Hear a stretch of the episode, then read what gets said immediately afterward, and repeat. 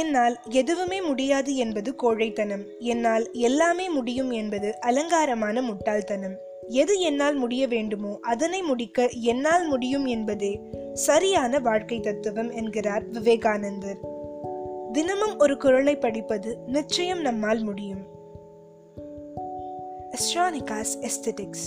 என்ற எனது வலையொலி வரிசைக்கு உங்களை அன்புடன் வரவேற்கிறேன் இங்கு எனது ரசனையை வாஞ்சையுடன் சமைத்து உங்களுக்கு விருந்தளிக்க உள்ளேன் இதன் சுவையும் மனமும் உங்களுக்கு பிடித்திருந்தால் என்னுடன் தொடர்ந்து பயணியுங்கள்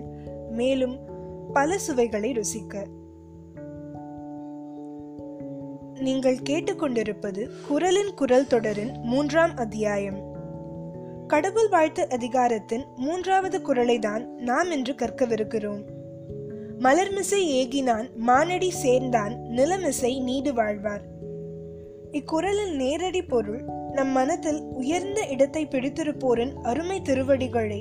நாம் தொழுது அவர்களது கோட்பாடுகளின்படி வாழ்ந்து வந்தால் இந்த பூலோகத்தில் நமது புகழ் நிலைத்து இருக்கும் என்பதே ஆகும் நமது மனதை மலராக உருவகப்படுத்தியுள்ளார் பங்கி நம் மனதில் உயர்ந்த இடத்தை பிடித்திருப்பவர் யாராக வேண்டுமானாலும் இருக்கலாம் நமது தாய் தந்தை குரு நண்பர் எழுத்தாளர் கலைஞர் புலவர் சகோதரி சகோதரர் கதைகளில் வரும் கதாபாத்திரம் விலங்கு பறவை விருட்சம் மலை காடு நிலம் என யாராக வேண்டுமானாலும் இருக்கலாம் உயிருள்ள பொருளோ உயிரற்ற பொருளோ நம்மை நல்வழியில் செலுத்தும் யாவும் கடவுளே அந்த கடவுள் நமக்கு கற்றுத்தரும் பாடங்களை உற்று நோக்கி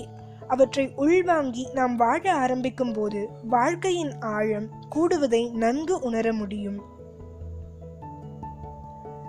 நீ எதை தேடிக்கொண்டிருக்கிறாயோ அது உன்னை தேடிக்கொண்டிருக்கிறது என்கிறார் பாரசீக கவிஞர் ரூமி நாம் நம் கனவுகளை தேடுவோம் நம் கனவுகளும் நம்மை தேடிக்கொண்டிருக்கும் இந்த இரு தேடல் சுழற்சிகளும் விரைவில் இணையும் என நம்பி உழைத்து கொண்டே இருப்போம் மேலும் பல கருத்துகளுடன் உங்களை அடுத்த அத்தியாயத்தில் சந்திக்கும் வரை உங்களிடமிருந்து விடைபெறுவது உங்கள் ஸ்ட்ரானிகா